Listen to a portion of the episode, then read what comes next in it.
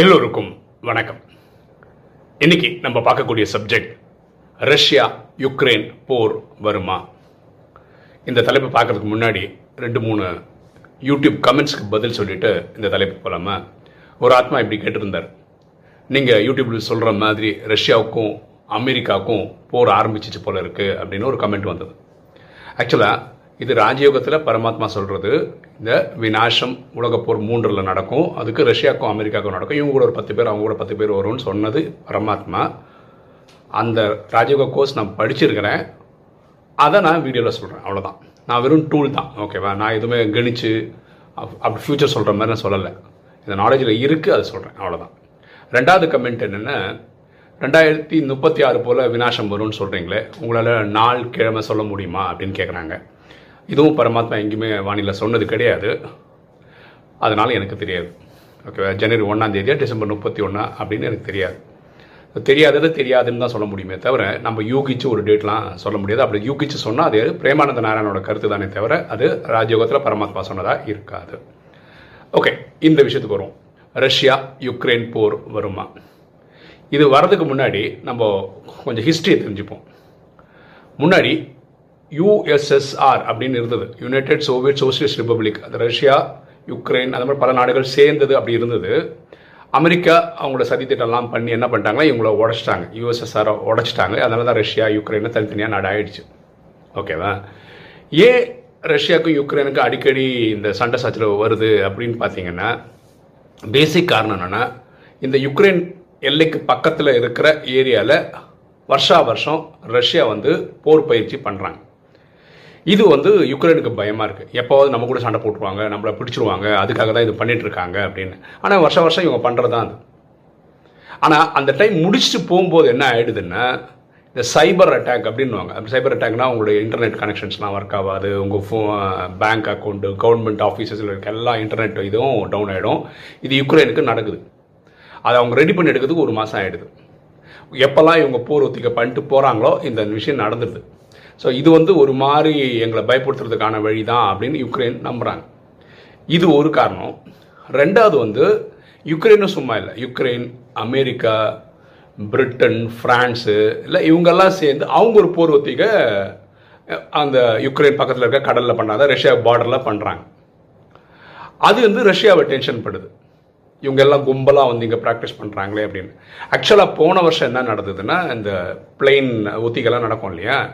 Russia அவங்க plain அனுப்பி இவங்க எல்லா அமெரிக்கா பிளெயினாக விரட்டி அடிச்சிருக்காங்க. இது வரைக்கும் ரஷ்யா அது பண்ணதில்லை. போன வாட்டி அது பண்ணியும் செய்தாங்க.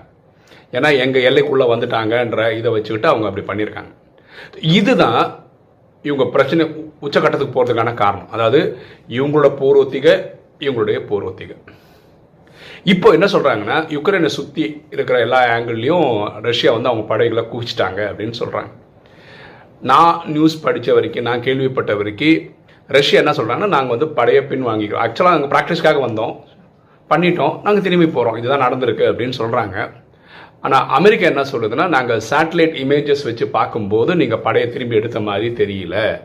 எங்கள் உளவு செய்திகள் வந்து அதை கன்ஃபார்ம் பண்ணலை. நீங்கள் கிளம்பிட்டீங்கன்னு சொல்கிறீங்க அதை நம்புகிறேன் அப்படின்னு. இதே தான் பிரிட்டனும் சொல்லுது. பிரிட்டன் என்ன சொல்லுது? அவங்க படையை விளக்கவும் இல்லை எங்கள் உளவு அமைப்பு நியூஸும் அப்படி தான் சொல்லுது. இவங்க அங்கே தான் இருக்காங்கன்ற மாதிரி தான் சொல்லுது அப்படின்னு சொல்லி இதுதான் டென்ஷன் வர்றதுக்கான காரணங்கள். ஓகேவா ஸோ ரஷ்யா என்ன சொன்னால் நான் எப்போவே பண்ணுற இது பண்ணிட்டு இருக்கேன் நான் முடிச்சுட்டு நான் கிளம்புறேன் அவ்வளோதான் இதுக்கு போர் ஒத்திக இதெல்லாம் காரணம் கிடையாது அப்படின்னு. இன்னைக்கு உலகத்தில் என்னென்ன கடந்த ரெண்டு மூணு வருஷமாக அந்த கோவிட் வந்ததுனால எல்லாருமே பொருளாதாரத்தில் அடி வாங்கிட்டாங்க. ஒரு நாடு ஒரு போருக்கு போகணும்னு வச்சுக்கோங்களேன் பொருளாதாரத்தில் செம்ம அடி வாங்குவாங்க. திரும்பி அந்த பொருளாதாரத்தை எழுத்து நிற்கிறதுக்கு ஒரு பத்து இருபது வருஷம் ஆகிடும் சரியா? அது எந்த நாடாக இருந்தாலும் சரி அது அமெரிக்காவாக இருந்தாலும் சரி ரஷ்யாவாக இருந்தாலும் சரி அது ஒரு பிரச்சனை தான்.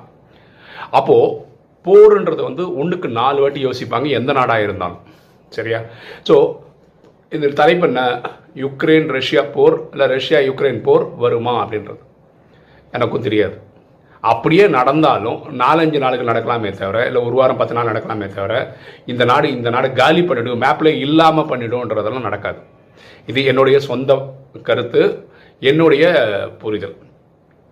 ஓகேங்களா? ஃபர்ஸ்ட் ஆஃப் ஆல் நம்ம புரிஞ்சுக்க வேண்டிய விஷயம் என்னென்னா நம்ம ராஜயோகத்தில் முப்பத்தி மூணு கோடி பேர் தயாராகினாதான் ஃபுல் ஃப்ளெட்ஜ் வினாசம் நடக்குமே தவிர அது வரைக்கும் இதெல்லாம் போர் ஒத்திகை தாங்க எப்படி இஸ்ரேல் பாலஸ்தீன் ஆட்சினே இருக்காங்க கரெக்டாக ஒரு வாரம் பத்து நாள் அடிப்பாங்க அதுக்கப்புறம் சமாதானம் வந்துடும் கொஞ்சம் அதுக்கப்புறம் திரும்பி ஒரு சண்டை வரும் திரும்பி எதனா இந்த மாதிரி நடக்குமே தவிர அந்த மாதிரி நடக்கலாம். இது அங்கேயே நடக்கலாம் யுக்ரைன் ரஷ்யாலையும் நடக்கலாம். ஆனால் இது வந்து வருஷக்கணக்கால ஒரு நாடே இல்லாத மாதிரி ஆக்கிற விஷயங்கள் நடக்காது. ஸோ நம்ம என்ன ஃபோக்கஸ்டாக ஏன்னா எனக்கு வரக்கூடிய மெசேஜ் எல்லாம் இப்படி தான் வருது. ஏன்னா மக்களுக்கு பயங்கர ஆர்வம். எப்படியாவது வினாஷ் ஆயிடுச்சு எல்லாம் பேக்கப் பண்ணி வீட்டுக்கு போனால் போதும்னு நினைக்கிறவங்க நிறைய பேர் இருக்காங்க. அப்படிப்பட்ட கேள்விகள் வருது. தயவுசெய்து புரிஞ்சுக்கோங்க.